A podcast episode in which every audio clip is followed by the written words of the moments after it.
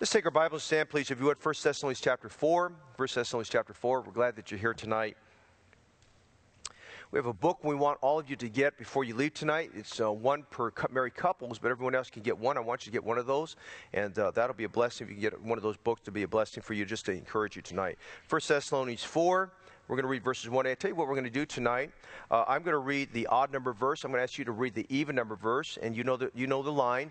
When I want you to read, I want you to read very loudly and clearly so you are annoying to the person next to you. Amen? So I'm going to read verse 1, then you guys read to verse 2, and then we'll end at verse 8. I'll read verse 8 together with you, okay? Furthermore, then we beseech you, brethren, exhort you by the Lord Jesus, that as ye have received of us how you ought to walk and to please God, so you would abound more and more. Congregation? Notice verse 3 For this is the will of God, even your sanctification, that ye should abstain from fornication. All congregation? That every one of you should know how to possess this vessel in sanctification and honor. Not in the lust of concupiscence, even as the Gentiles which know not God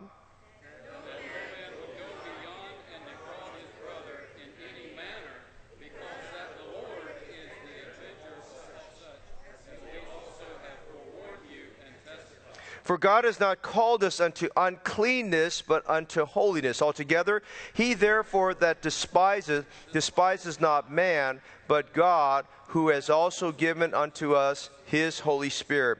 I'll call your attention to verse 4. There's a phrase there that God uses that uh, I want us to kind of focus on a little bit tonight. And in verse 4, it says that every one of you should know how to possess. Notice his vessel. Tonight I want to talk about holy vessels and how that relates to our lives this evening.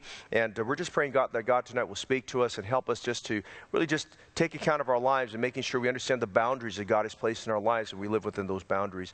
Father, tonight we're so good to see your people here, and I pray that as we've read the scriptures, we could actually dismiss and go home because, Lord, we just know that reading your word and being your presence is, is all that it takes for our lives. But we also know that we need the word of God expounded to us tonight to feed our souls and refresh us. And pray, whether it be man or woman or married or single, I pray that tonight that God, you'll have your way in our lives and help us understand the principles of moral purity and setting boundaries in our lives and staying within those boundaries for the glory of God. Father, we pray tonight that you stir our hearts, help those who are suffering through perhaps seasons of temptation and uh, perhaps pressures from the devil and from the world. I pray that God tonight they'd find victory in Jesus Christ, your Son. We thank you for what you'll do for us now. In Jesus' name I pray. Amen. You may be seated.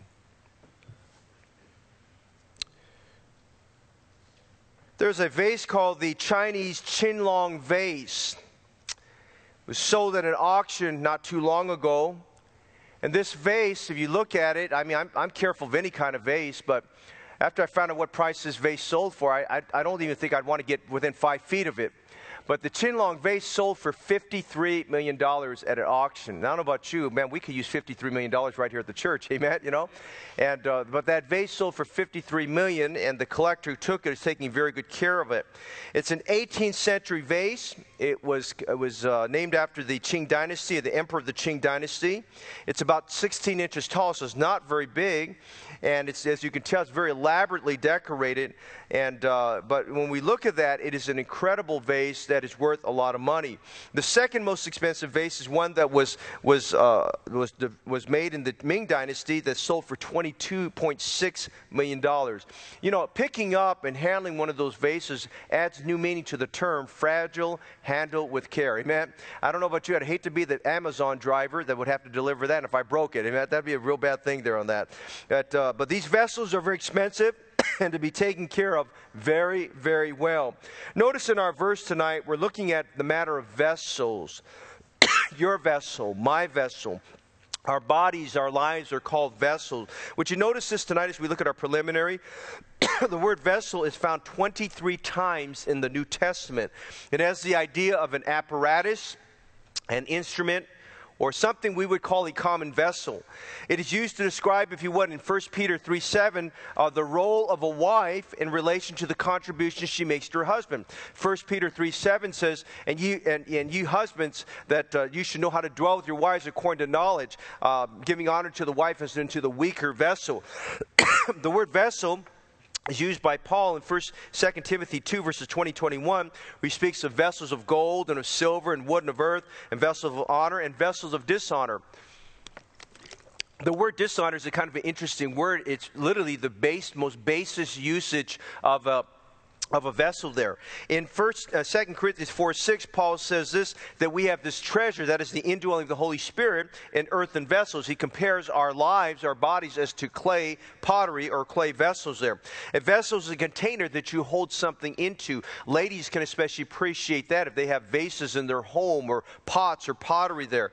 Elisha told the widow of the son of the prophet. A widow, her, her husband had passed away and she was without money, and the debtors, the creditors came to collect on them. And so they said, We're going to take your sons away and, and put them into bondage so you can pay off your debt. And she didn't know what to do. And she cried out to Elisha. And Elisha's remedy for her, he said, Go to your neighbors, go borrow vessels, borrow not a few. And, uh, you know, I've, I've, preached on that message several times before, but we've said how vessels is a picture of our lives. I have this thought I want to give to you tonight as we think about our lives as vessels. We don't have a thousand lives to give give, but we should be compelled to give our life a thousand times. Amen? And I think that's just a thought in terms of our giving of our life. Now, the idea of a vessel, as I said earlier, refers to our bodies. What we do with our bodies determines our spiritual outcome as a Christian. What you do with your bodies determines your spiritual outcome as a Christian you follow Romans chapter 12, verse 1, and you present your bodies a living sacrifice before God to be in the will of God, it's amazing how God can use you. If you don't, your, your outcome will be less. Our bodies are the temple of the Holy Ghost. 1 Corinthians chapter 6 gives an entire section there dealing with the fact that our bodies are the temple of the Holy Ghost. The moment we got saved, the Holy Spirit dwells within us, and He sets our bodies apart as a temple. That's just kind of a, an astounding thought that God would call our bodies a temple or a tabernacle in which He would dwell in. Paul, in writing to these believers at Thessalonica, is giving them a command concerning the right use of their bodies. He, uh, he did this, this similarly at, when he wrote his letters to Colossae, at Corinth, at Ephesus, at Galatia, at Rome, to Timothy and Titus. It seems the recurring theme we find throughout the New Testament is about this matter of moral purity, about the right usage of your body, of guarding your life, and being careful of the temptations around us. Tonight, I want you to notice with me verses 1 to 8 as you read tonight that the overtone of what Paul's emphasizing this evening, something that's not preached on perhaps enough and uh, perhaps not often enough, is on the matter of moral or personal purity of the Christian. Tonight, we want to look at holy vessels. I want you to notice three things tonight. Number one, would you notice with me the rule, the rule that God gives us? Verses 1 to 4, the rule concerning this. Notice in verses 1 and 2, Paul said this to these believers as he continues where he left off in, in chapter 3, verse 13. He said in verse 1, Furthermore, that is continuing on where we left off, Furthermore, then, we beseech you, we beg you, we implore you, we beg of you, we beseech you, brethren, and exhort you by the Lord Jesus. He was not exhorting or beseeching them in His name, He was beseeching them in the name of the Lord Jesus Christ. As we shift out of chapter 3, Paul's concerned for the discipleship the discipleship of these believers and we shift into chapter 4 we see that paul kind of steps up his emphasis and you can tell that maybe even the tone of his voice has increased a little bit here. And he says furthermore then we beseech you brethren and exhort you by the lord jesus that as ye have received of us how you ought to walk and to please god so you would abound more and more. Now that's a key thought as we go through chapter 4 there because he said i've already explained to you i've already told you how you should walk and please God. Now, by the way, let me just say this tonight. Those two things are inseparable walking, pleasing God. Amen? You can't, if you're going to walk with God, you're going to please God. If you're going to please God, you've got to walk with God. So the two are inseparable. He said, You have received of us. You heard from me, you heard from Timothy, and I'm going to reinforce this back again to you. He said, That you have heard from me how you should walk and please God, so you would abound more and more. He's saying here, don't stop, don't stagnate at what you've heard before. I want you to keep progressing and keep growing in the Christian faith. I want you to abound more and more. And he said in verse 2 For you know what commandments we gave you by the Lord Jesus. Now, as we look at these verses, the phrases that jump out to us are about this matter of walking and pleasing God. And then in verse 2, the commandments he gave them. Now, we're not told how many commandments, we're not told exactly what the commandments are. I think we can get a pretty good idea what commandments he gave them as we read through 1 Thessalonians. And he's just telling them the word of God there. And so you notice here, he's leaving off from verse 13 of the previous chapter. Let's go back there. And in chapter 3, verse 13, we see this is part of a prayer that Paul is making for them. In chapter 3, verse 13, he says, To the end, he says, as you get to the end of your journey, to the end that he, that is God, may establish your hearts unblameable in holiness before God, even our Father, at the coming of our Lord Jesus Christ with the saints. He was saying there as we ended last week that his prayer for them is that they would stand confidently before the Lord Jesus Christ if he was to come during our lifetime. He says, I don't want you to be ashamed before him at his coming. I want you to be found presentable before the Lord there. And so now, as we get into chapter 4, verses 1 and 2, as we said earlier, he's begging and pleading with them that they should walk and please God. He's telling them, you know, you, I want you to live for God. He's saying, I want you to think about everything you heard and everything preached you. Let me just give a side thought on that tonight as we're working through this in the introduction. That's why you should be in the preaching services at church. Because at the preaching services at church, preaching services at our club meetings, preaching services, we have Bible studies, God has helped us understand how we're to walk and please God. They're inseparable. When we learn doctrine, we learn how to apply doctrine. We learn how the, the, the relevancy of doctrine to our lives. But as we read the Word of God, we study, we learn how to walk and to please God. God doesn't want us to have our heads filled with knowledge. God wants to put in action what we hear. And so He's telling us here that we should walk and please God. We're be exhorted that our, our everything we do is pleasing to God. God is pleased when we exercise exercise faith. And God is pleased when we walk in the Spirit. Then in verse 2, he says, You know what commandments we gave you. Now, that's kind of an interesting thought when you think about it because, you know, it would be a good exercise for us as we sit through a church service, as we read the Bible, as it's being preached to us, of just taking note what commandments did we hear? Because there are invariably commandments we read, and they're commandments that God expects us to obey. Commandments were not given to us as an option, commandments were given us to obey. Amen? I mean, we're to obey the Word of God in that, in that, in that sense, sir. Think with me about this tonight. Paul told Titus, he said, Tell those, those, those people at Crete not to give heed to Jewish fables and commandments of men. You know, there's a tendency that, that we can be so caught up that we, we're more, we're, we, we obey the traditions of men. We obey, perhaps we're more, more in line with the constitution of a church than we are in line with the commandments of the Word of God. And he told Titus, not giving heed to Jewish fables and commandments of men that turn from the truth. Now listen, Titus, we think about God's commandments, and that's what we're going to see tonight, some commandments of God. God's commandments are pure, enlightening the eyes, Psalms 19.8 says. God's commandments are faithful, Psalms 119, verse 86. God's commandments are truth, Psalms 119, verse 151. God's commandments are righteousness, Psalms 119, verse 176. God's commands are God's rules for our life. They are guidelines for our life. God's commandments set boundaries for us. Boundaries are not bad. Boundaries help us not to wade into danger. You know, it's like a, like if you go to a, a, a, you know swimming area, they may they may put a they may put a boundary there so children can distinguish the shallow end from the deep end. You know, you have you have signs up so you don't cross somewhere you're not supposed to be. God's commands are His rules for His life. Now, what are those rules we're going to see tonight? I want you to notice in verse 3, 2, 3 and 4, we see two of those rules. Number one, would you notice in verse 3 the rule concerning the will of God? Now, I don't know why, but somehow the devil has, has played for years and making people get scared and apprehensive about God's will. And we shouldn't be that way. Because as you'll see my definition tonight, the will of God is God's strategic plan for our lives. Amen? It's God's strategic plan for all. Now, listen, if you, if you were, if you were a, let's just say there was a company that was, that was struggling, a corporation was struggling, and the board of directors went out to do a search to find someone, a CEO or, or president, to take the place of the one they had before to fill it. They want to, that you're going to want to know as you step in there, if you're the one that they, they decide upon, or they're the one, you're the one being interviewed, they're going to want to know what your strategic plan is for the church. I mean, for that organization. They want to know what do you have in mind? How are you going to get that accomplished? You want to know if there's a problem, what's the plan to get it done? What's the plan of action? Notice here in verse 3, he says, For this is the will of God. God's will is God's strategic plan for our life. Now, we need to get on board with God to say, God, what's your plan for my life? What do you want me to do? By the way, God's plan for our life, it's His best for our life. I wrote down in our notes, it should be in your notes tonight. God's, the will of God is God's custom design best for your life. Whatever God's will is for you, it is His best for your life. You're not going to go wrong with that. It's custom design. The will of God is God's optimal directive for your life.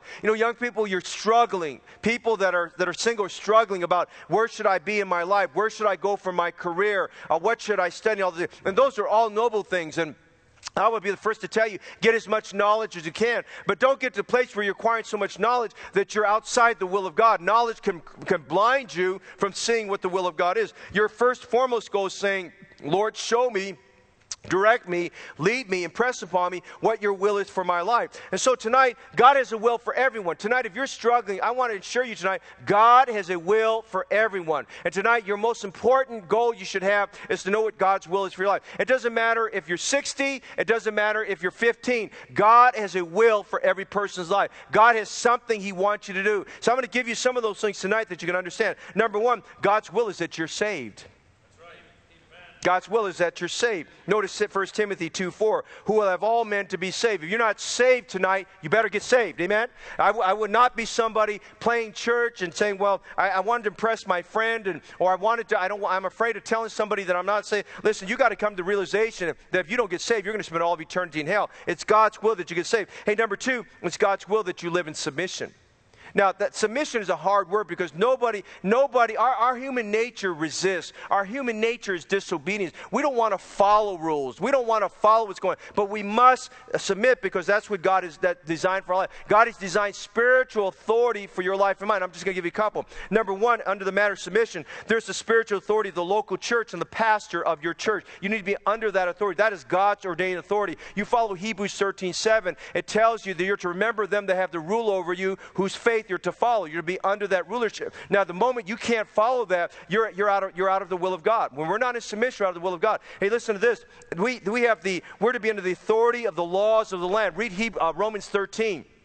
We're to be in the authority of the laws of the land as long as the laws do not conflict with the Word of God. When it conflicts with the Word of God, then you have to be like Peter and say, we must obey God rather than man. And I'm not teaching civil obedience, but if you if you haven't been paying attention, you need to go you need to go get up on the get up on there a little bit and find out what's going on in the assembly up there in the Senate and some of the bills, the crazy bills that are being authored and being passed and things that are uh, that are that, that, are anti that are unbiblical and anti-family and and uh, things of that nature. I said this Sunday night. I make no apology for this. You know, California California is one of the most taxed states we have, and then you have not the most taxed state. I mean, there's taxes on everything. You think with me tonight, wherever there's a sales tax, for every dollar you spend on a consumer item where there's a sales tax, you're paying an extra 10 cents more. If you spent, if you spent $20,000 last year on, on consumable items, you also added another $2,000 in taxes. Wherever it goes, God only knows where that's going. Amen. You know, I'm just saying tonight, there's a lot of things that go on with that, and it, a lot of that happens because citizens are not taking a stand and writing and opposing things that are that are not the right thing. There, I'm not saying we shouldn't have taxes. I think there's a right place for it. But you have to ask yourself the question how are you going to spend it?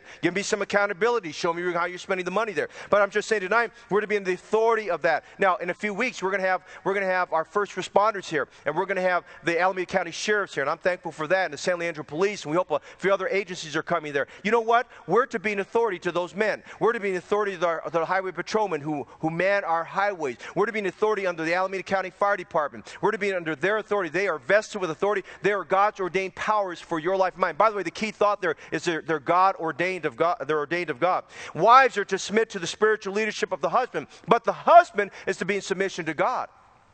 Amen? So I'm just saying tonight, then children are to submit to the authority of their parents. I mean, God has designed life that we have spiritual authority that we're be under. Now, here our problem is, is that we, we don't we don't want to be under authority. We want to do our own thing. We want to be maverick in what we do. Well, that's fine. Maverick is okay if you want to, if you want to be your own thing, but it's not okay if you're going to live for God. You've got to be in submission for God. Notice another thing. God's will is that you present your body as a living sacrifice.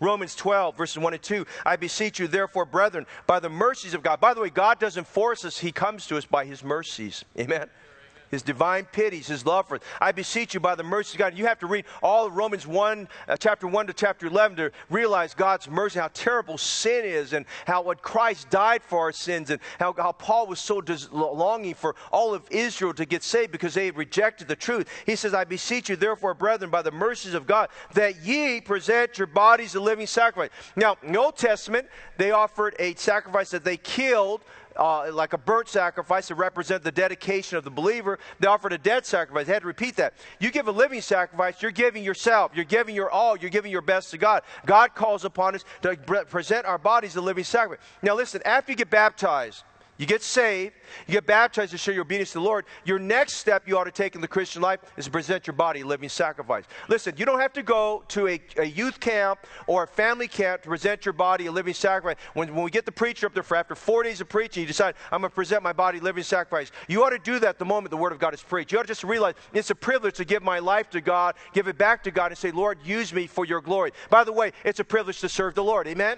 It's a privilege to have one more day to have a breath from God to serve Him there. And so he says, we're to present our body living sacrifice. Notice, holy. That takes us back to what we're reading tonight in 1 Thessalonians 4. Holy. Now, God tells you, as you present your body, bring it to Him cleansed. That's why when we read about the, the, the, the burnt sacrifice that were given, the, the, the lamb that was offered, the animal was offered, had to be an unblemished animal, was a picture of holiness. You come with your sins confessed and cleansed and under the blood of Christ, acceptable unto God. By the way, God never turns anybody away. He presents his body a living sacrifice. He says that's our reasonable service. That's our reasonable service. He says it's not rocket science for you to figure this out. I'm not asking you to do something that's difficult. I'm not asking you to do something that's going to deprive you from your joy and all. He said, no, I'm not doing that. And he said in verse 2, and be not conformed to this world, but be ye transformed by the renewing of your mind, that you may prove what is that good and acceptable perfect will of God. We don't have time to get into all that. I'm just saying tonight that we must understand that it is God's will that we present our bodies a living sacrifice. It is God's will that you serve the Lord. Ephesians 6, notice the verses there. Not with eye services men, please. Don't, don't enlist to serve because you're trying to get someone's attention. But it's the servants of Christ. Doing the will of God from the heart. It's God's will that we serve Him. Now you need to evaluate today. Are you serving God somewhere in church? You ought to have at least one ministry you're serving. You ought to have something you volunteer for. If you're not involved with something, when we ask for volunteers, you should be among the first to say, Hey, I volunteer. I'm ready. I'm available. Here am I, Lord. Use me. We ought to have that spirit and attitude there. He says in verse 7, with good will, doing services to the Lord and not to men. Hey, by the way, it's God's will that we're soul winners. John 15, 16. You've not chosen me, but I've chosen you and ordained you that you should go and bear fruit. And the bearing fruit is talking about when he sows and that your fruit should remain, that whatsoever you shall ask of the Father in my name, that he may give you. Hey, by the way, did you know tonight it's God's will that we go through suffering? This afternoon, I took a moment to call Brother Dan Garlick, our, our, our, our missionary we support. He's the founder of La Spada Ministries, and he's an evangelist down in, in Latin America. And uh, Brother Garlick was diagnosed just a couple weeks ago with pancreatic cancer, very advanced form of, of pancreatic cancer. If you know anything about pancreatic cancer, when you get that, you go very quickly. And uh, his is very, very unique because where, where the is at, it's interwoven around all these blood vessels and nerves and all those things there. And the doctors can't operate unless this thing shrinks down. And so they they told him they're going to uh, they're to start chemotherapy treatment for him to hope, in the hopes that it'll shrink it down. And I asked Brother Gog, I said, "How are you doing?" He says, "Miserable but rejoicing." I thought that's a good phrase, miserable but rejoicing. Amen. We had prayer this afternoon. I was praying for him, I was asking God. I just said, Brother Garlick, I'm just going to ask. I'm going to ask God to heal you. I'm asking God that His mind, His will would be to heal you. And I prayed for God to come down and meet with that man there. But, you know, we reminded ourselves that it's God's will for us to go through suffering. Look at 1 Peter 4.19 says, Wherefore let them that suffer according to the will of God.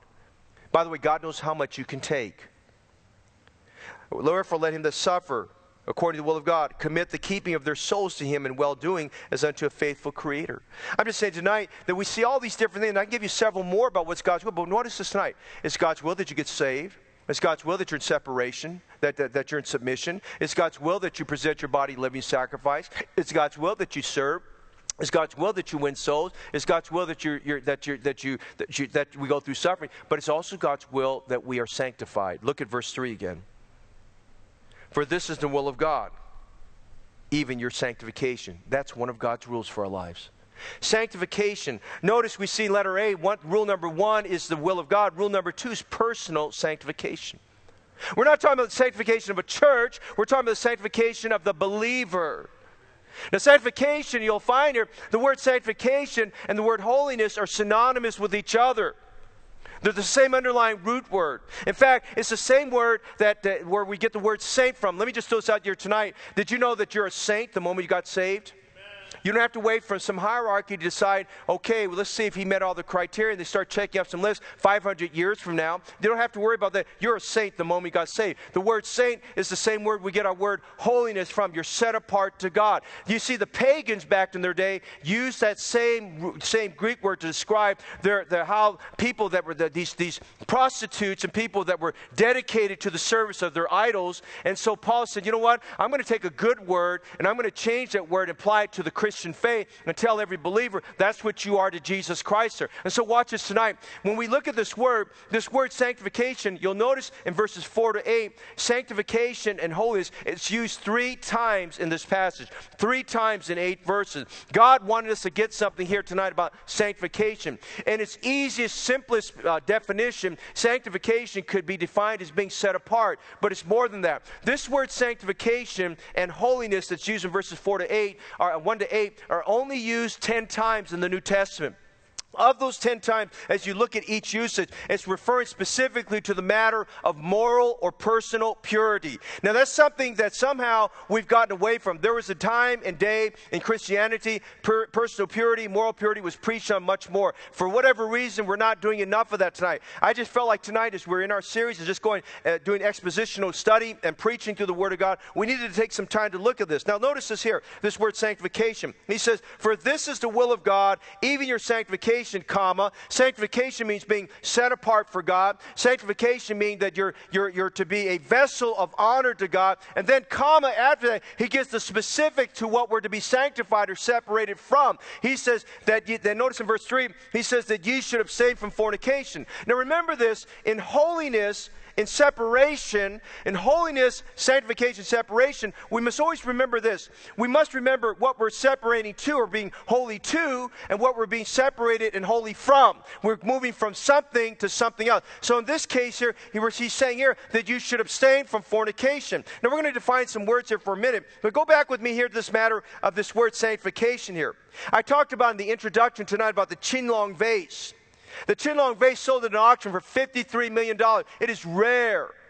Whoever owns that vase has set it apart. It is, it is, they're going to be very careful who holds that vase, amen? They're going to be very careful who moves that vase. In fact, whatever insurance they have, I'm almost certain if they even have it insured, if it's insured, they probably have to go to Lloyd's of London to get a specialty contract on that because no normal insurance carrier would want to insure that thing. Can you imagine just dropping that and, and giving somebody a check for $53 million for that? I don't think they would do that. And so they go to Lloyd's of London, and Lloyd's of London basically goes out to all these other insurance companies. They get a pool of companies to together reinsure this thing there. That's probably what they did. It probably has a high deductible associated with that, so that if the person did do that, they would be responsible for the first uh, uh, umpteen thousands of dollars for that, whatever it be. But I want you to notice that vase was very rare and set apart. Notice our bodies. God considers us more valuable than a Qianlong vase. Amen. God considers us more valuable than a bar of gold. God considers you and, and, me, our lives, much more valuable and much more important than any of that there. In the midst of an immoral, defiling, and perverted society, Paul was strongly exhorting these believers to live a life that was sanctified or morally pure.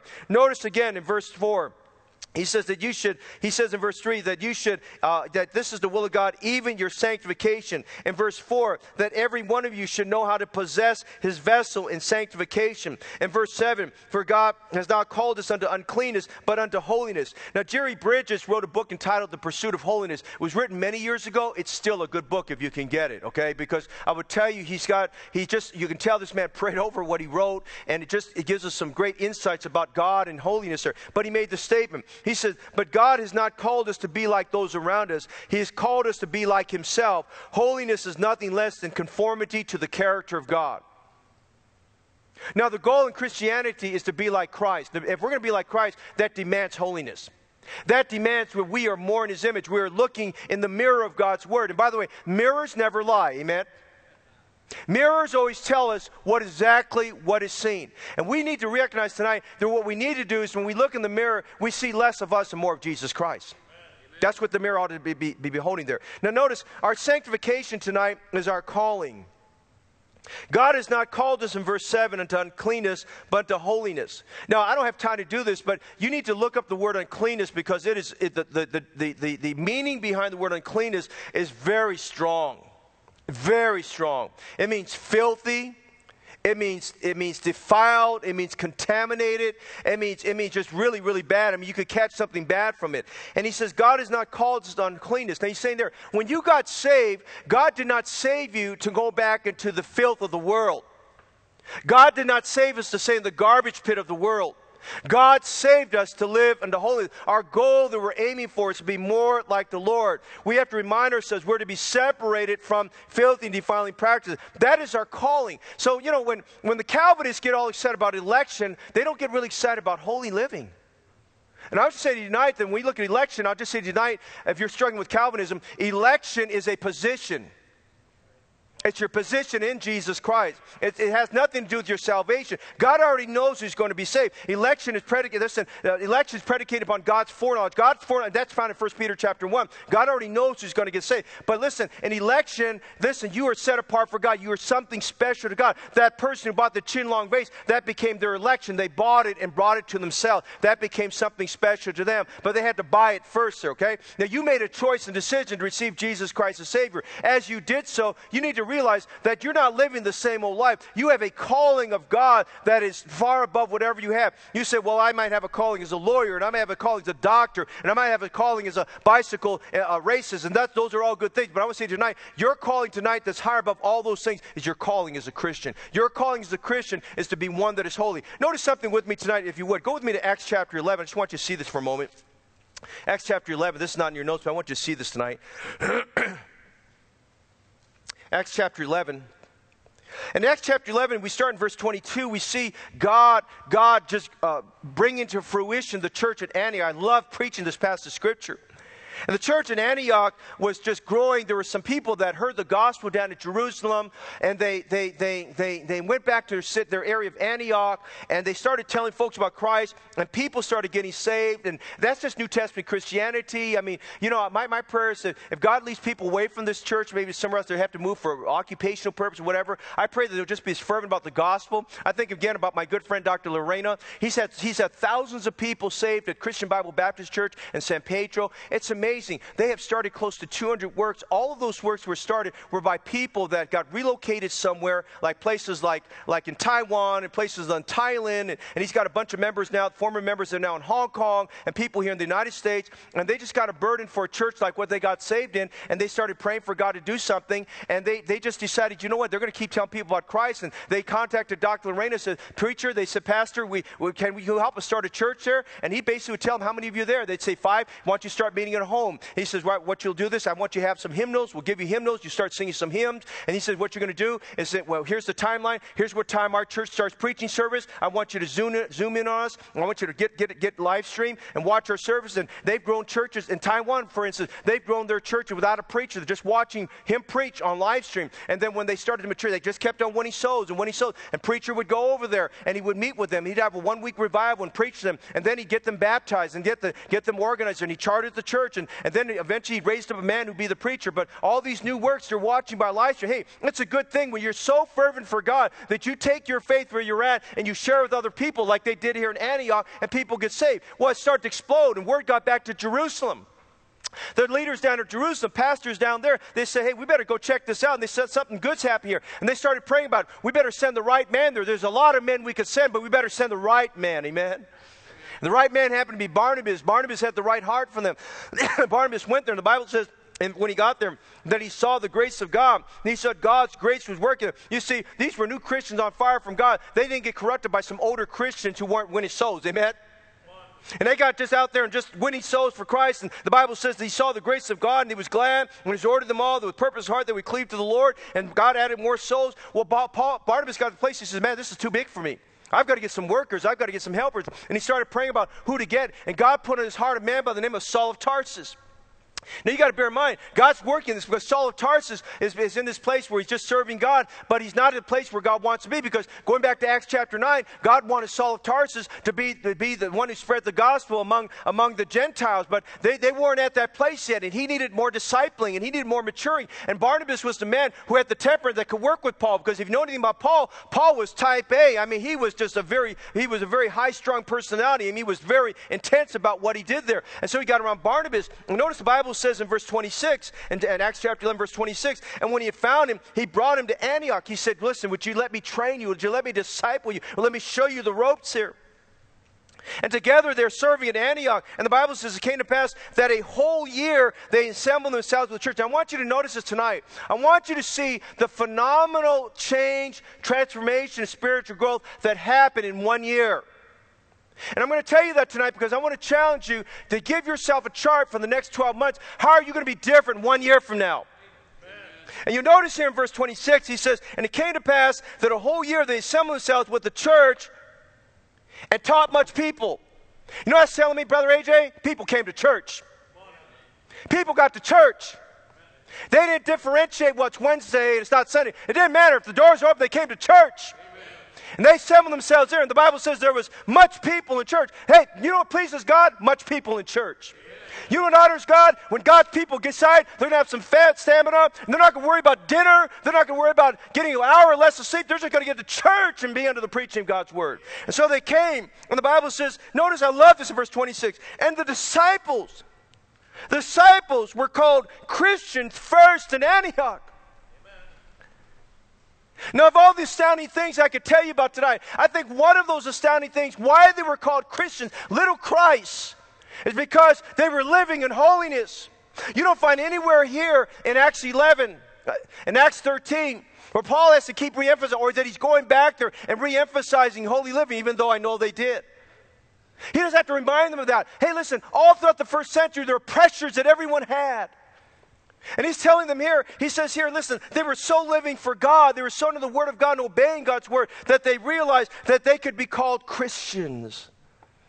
And so, would you notice our sanctification is a calling, but notice our sanctification is our conduct.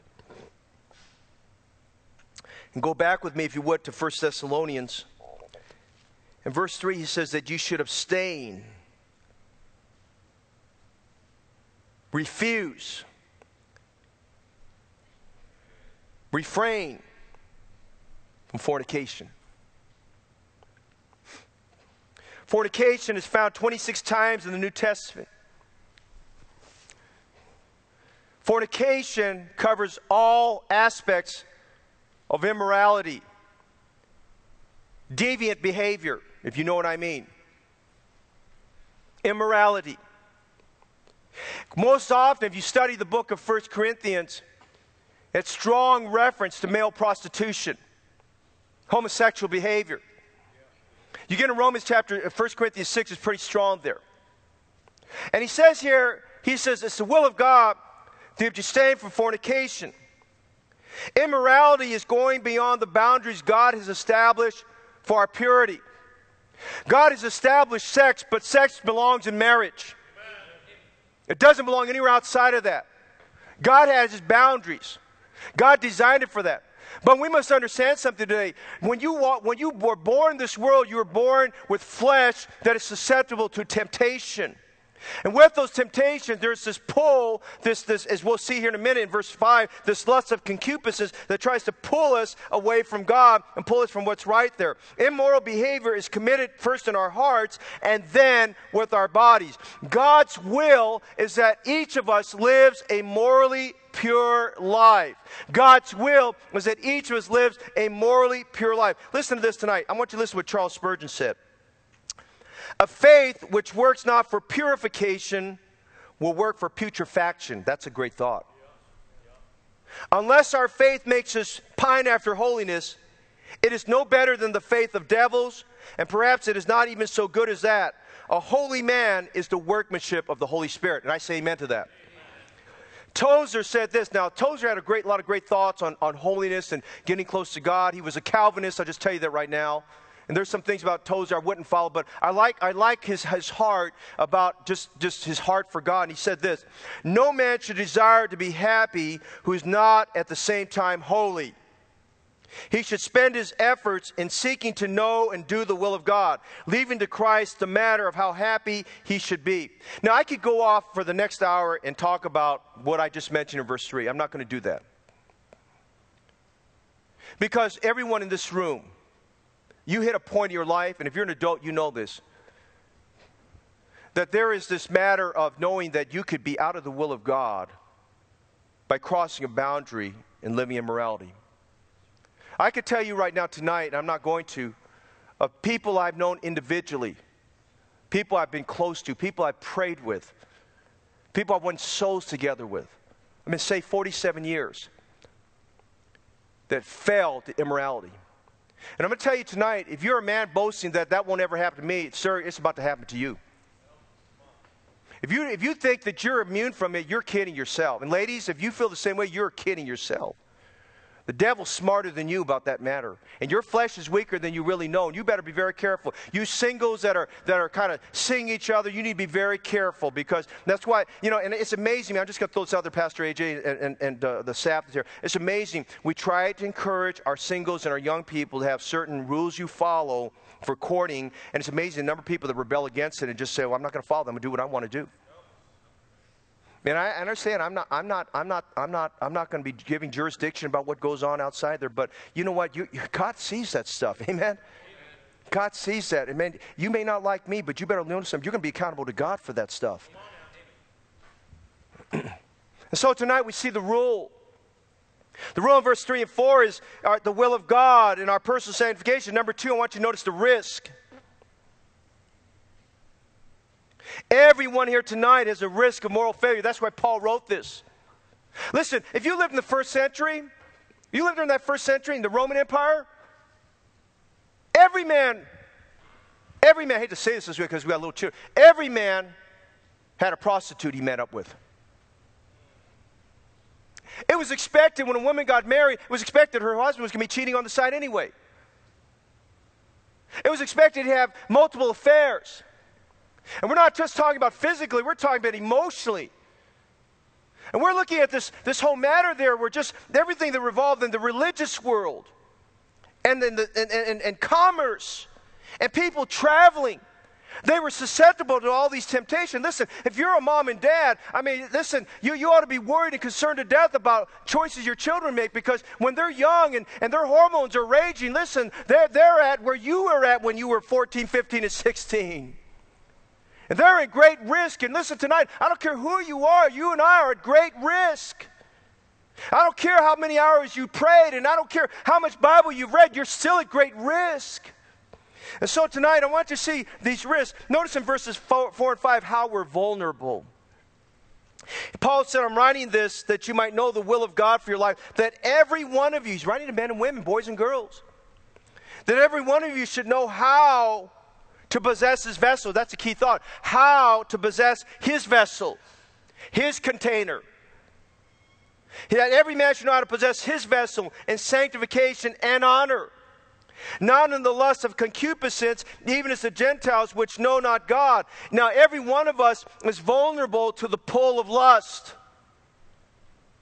Lust is like a vacuum, a strong vacuum is pulling you into it.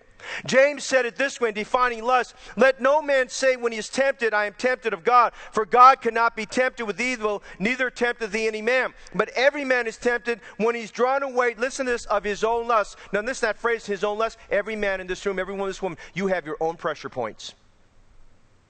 It doesn't matter how strong you are, you have your pressure point. The, the, devil will get to you. Every man is drawn away of his own life. You just wait that day you didn't, those days you didn't pray, and that day you're in the flesh, and the day you've got a lot going on, and the day you've been away from home too long, and the day you, you've ignored your spiritual responsibilities, you've been away from you just wait till the pull starts pulling on you real strong there.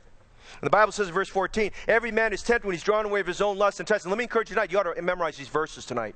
Yes. If you don't have memorized, you need to memorize it tonight. That when lust has conceived, it bringeth forth sin, and sin, when it's finished, it bringeth forth death. Listen, concupiscence, he's talking about, notice here, he's talking about we should not uh, possess our vessel in sanctification honor. Then notice in verse 5, not in the lust of concupiscence. Now, concupiscence means, he basically means cravings and desires that are out of control. I mean, crazy lust not in the lust of concupiscence. He's, he's giving, he's giving some, uh, this word, concupiscence, is using a way to define how strongly the lust can be pulling you. Not in the lust of concupiscence. Notice, and he compares this even as the Gentiles which know not God. You know, he's saying that whole society they lived in were pagans, because the word Gentiles, the word ethnos, it means the, the, the people groups out there. Basically, everybody lived in concupiscence. Everybody did it. That's why they used to say, do like the Corinthians. To be, to, if you were called a Corinthian, basically it meant that you were living in immorality. That was either considered a compliment or was considered a, an insult to you, depending who you were. Reynold III was a 14th century duke in Belgium.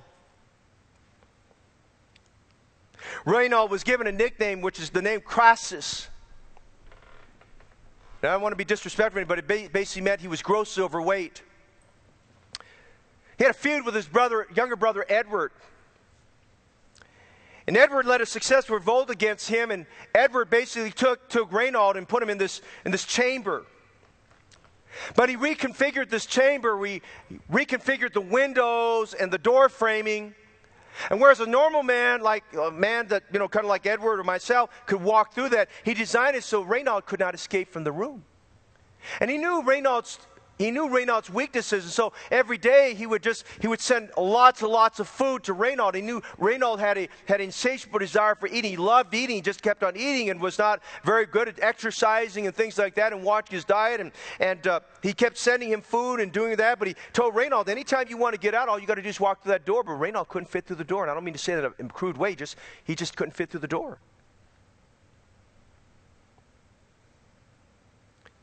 To regain his freedom, all he had to freely, all he had to do was just change his diet,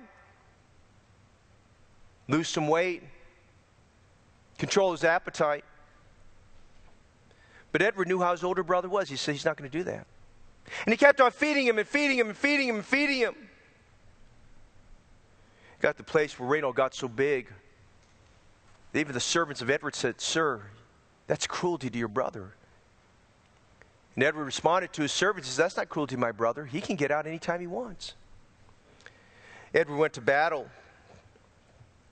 Before he went to battle, he was told that again. He said, My brother is not a prisoner. He may leave when he so wills. Listen to that phrase. He may leave when he so wills. Edward went to battle. Edward got killed in that battle. Reynold rem- remained in that room. Reynold became sick. He contracted all kinds of disablements in his body, sicknesses. His health was so ruined. He died within a year of that. The writer that wrote about the Edwards and the Reynolds wrote this He died a prisoner of his own appetite.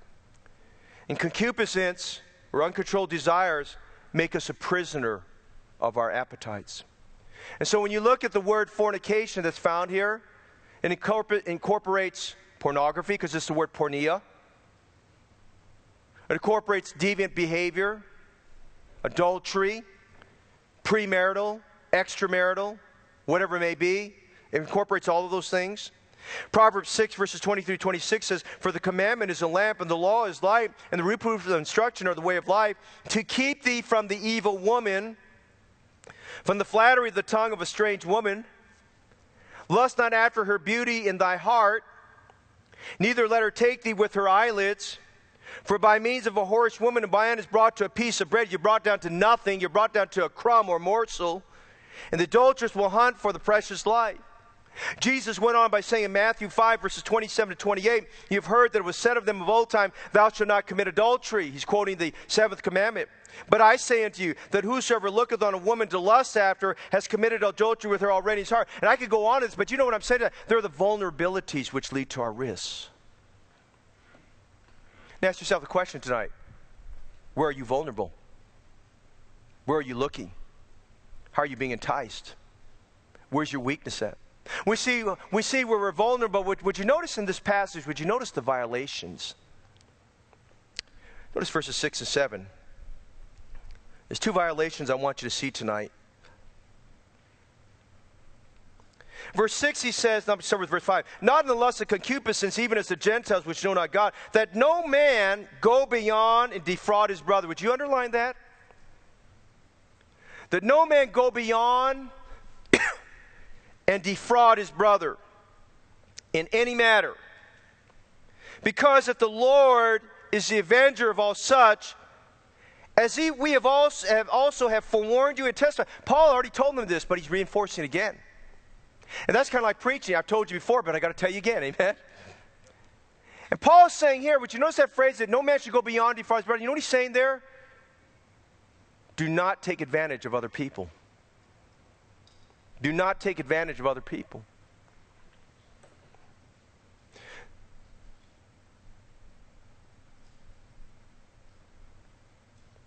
Think of the people that are hurt Not just you. You say, nobody knows. Yeah, I'm going to give you an example of this in a minute. He says, No man go beyond and defraud his brother. First of all, the, the person you had sinned with, you had an affair with, you defrauded them. In the case of adultery, the spouse of the, of the person that adultery is committing, that, per, that spouse, that living spouse, you defrauded them. You've defrauded your own spouse and children if you're married. You've defrauded and go, you, you defrauded people that trusted in you, people who believed in you, that they were deceived and misled. Think about the church, the body of Christ, where your church membership is. They've been defrauded. And think with me about David tonight. David's adultery. He sinned with Bathsheba. He went and beyond and defrauded her. He went beyond and defrauded her husband. He went beyond defrauded Ahithophel, her grandfather. That's why Ahithophel had such hatred towards David. He went beyond defrauded the wives and children that he had. He went beyond defrauded Joab and his men of war. He went beyond and defrauded the kingdom. I can go on and on and on on that, but I just say this night. God, God says this in verse seven, uh, verse six about this. He says that we are not to go beyond defraud our brethren anymore, not to take advantage of other people, but especially in these areas.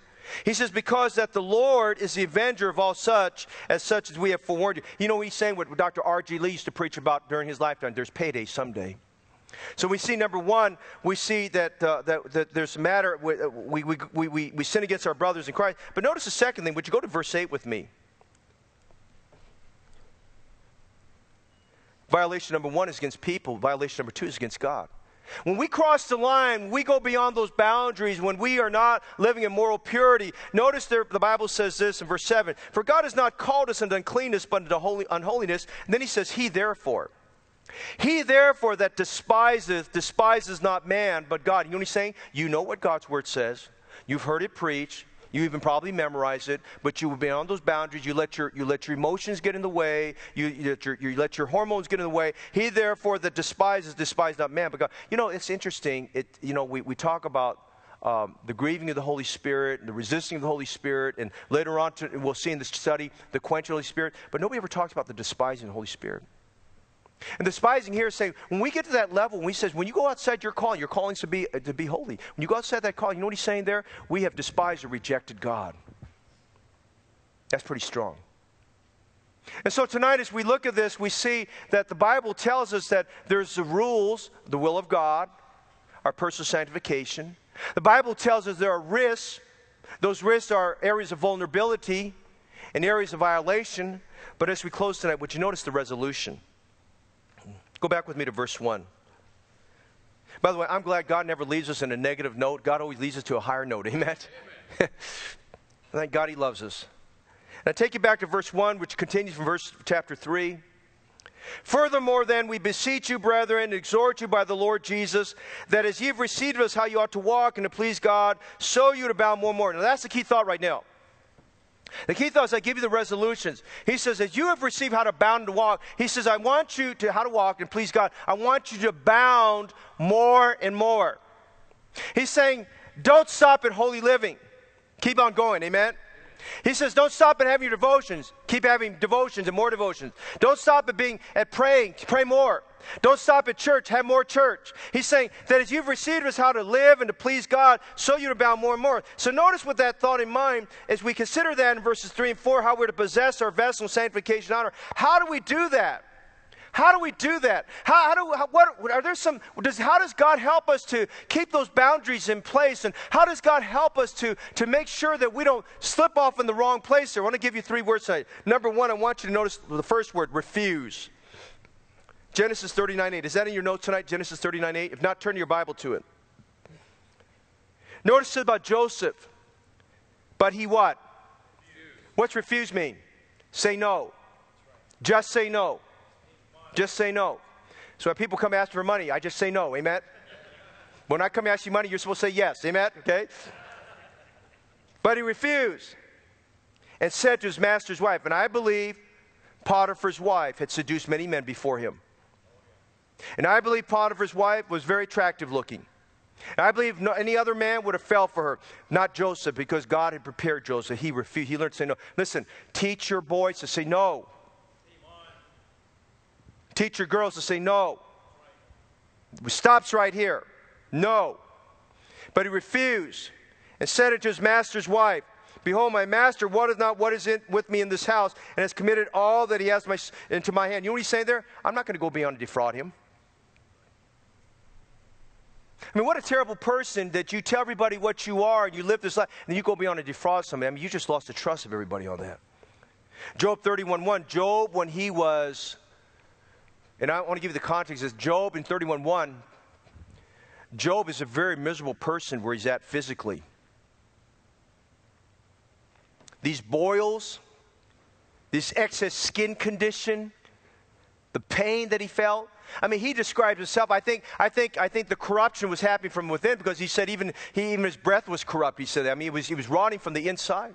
He was so bad. He said, my children, my wife don't even want to be around me. Well, can I tell you this? He was a man. And as a man, he was he's starting to face to realize his wife kept a distance from him. His wife didn't want to be with She didn't give him solace. She didn't give him comfort, and, and she didn't want to have normal relations with him. And so you get over to chapter 31, 1, and he says, you know what? I, you know, he says, I'm just like every man. He says, you know, I'm, I'm, I, feel these pressures of, you know, temptation coming. You know what he said? Look what he, what he said in Job 31, 1. This is why the Bible says he was a righteous man. It says, I made a covenant with my eyes. Now you need to make a covenant with your eyes tonight. You make a covenant with your eyes. A covenant is an oath you don't break. If you break it, it wasn't a covenant. You're just lying to yourself. I made a covenant with my eyes that I should not look upon a maid. Psalms 101, verse 3 I will set no wicked thing before my eyes. I hate the work of them that turn aside. It shall not cleave me. Now, you know what you need to say in your prayer time? Let me help you with this. You know what you say in your prayer time? Lord, help me to hate my sin like you hate my sin. Lord, help me to see my sin or the sin I could fall into just the same way you see it. If you can't say that, you're at risk. You're great risk. Word number two. Word number one is what? Word number one is what? Refuse. Refuse. Word number two, run. Run fast, run hard. You say, I can't run. Yes, you will. You'll run. 1 Corinthians 6.18. You got to read all of that. I don't have time to get into that. He says, flee fornication. That's very simple. Run. Every sin that a man doeth is without the body, but he that committeth fornication, what do you sin against? Your own body. Well, then you read later on, what did you do? You just defiled the temple of God. 2 Timothy 2.22, flee also youthful lust, but follow righteousness, faith, charity, peace with them that call on the Lord of a pure heart. Joseph got up and he fled. Okay, number one, you need to refuse. Number two, you need to run. Number three, write this down, refrain.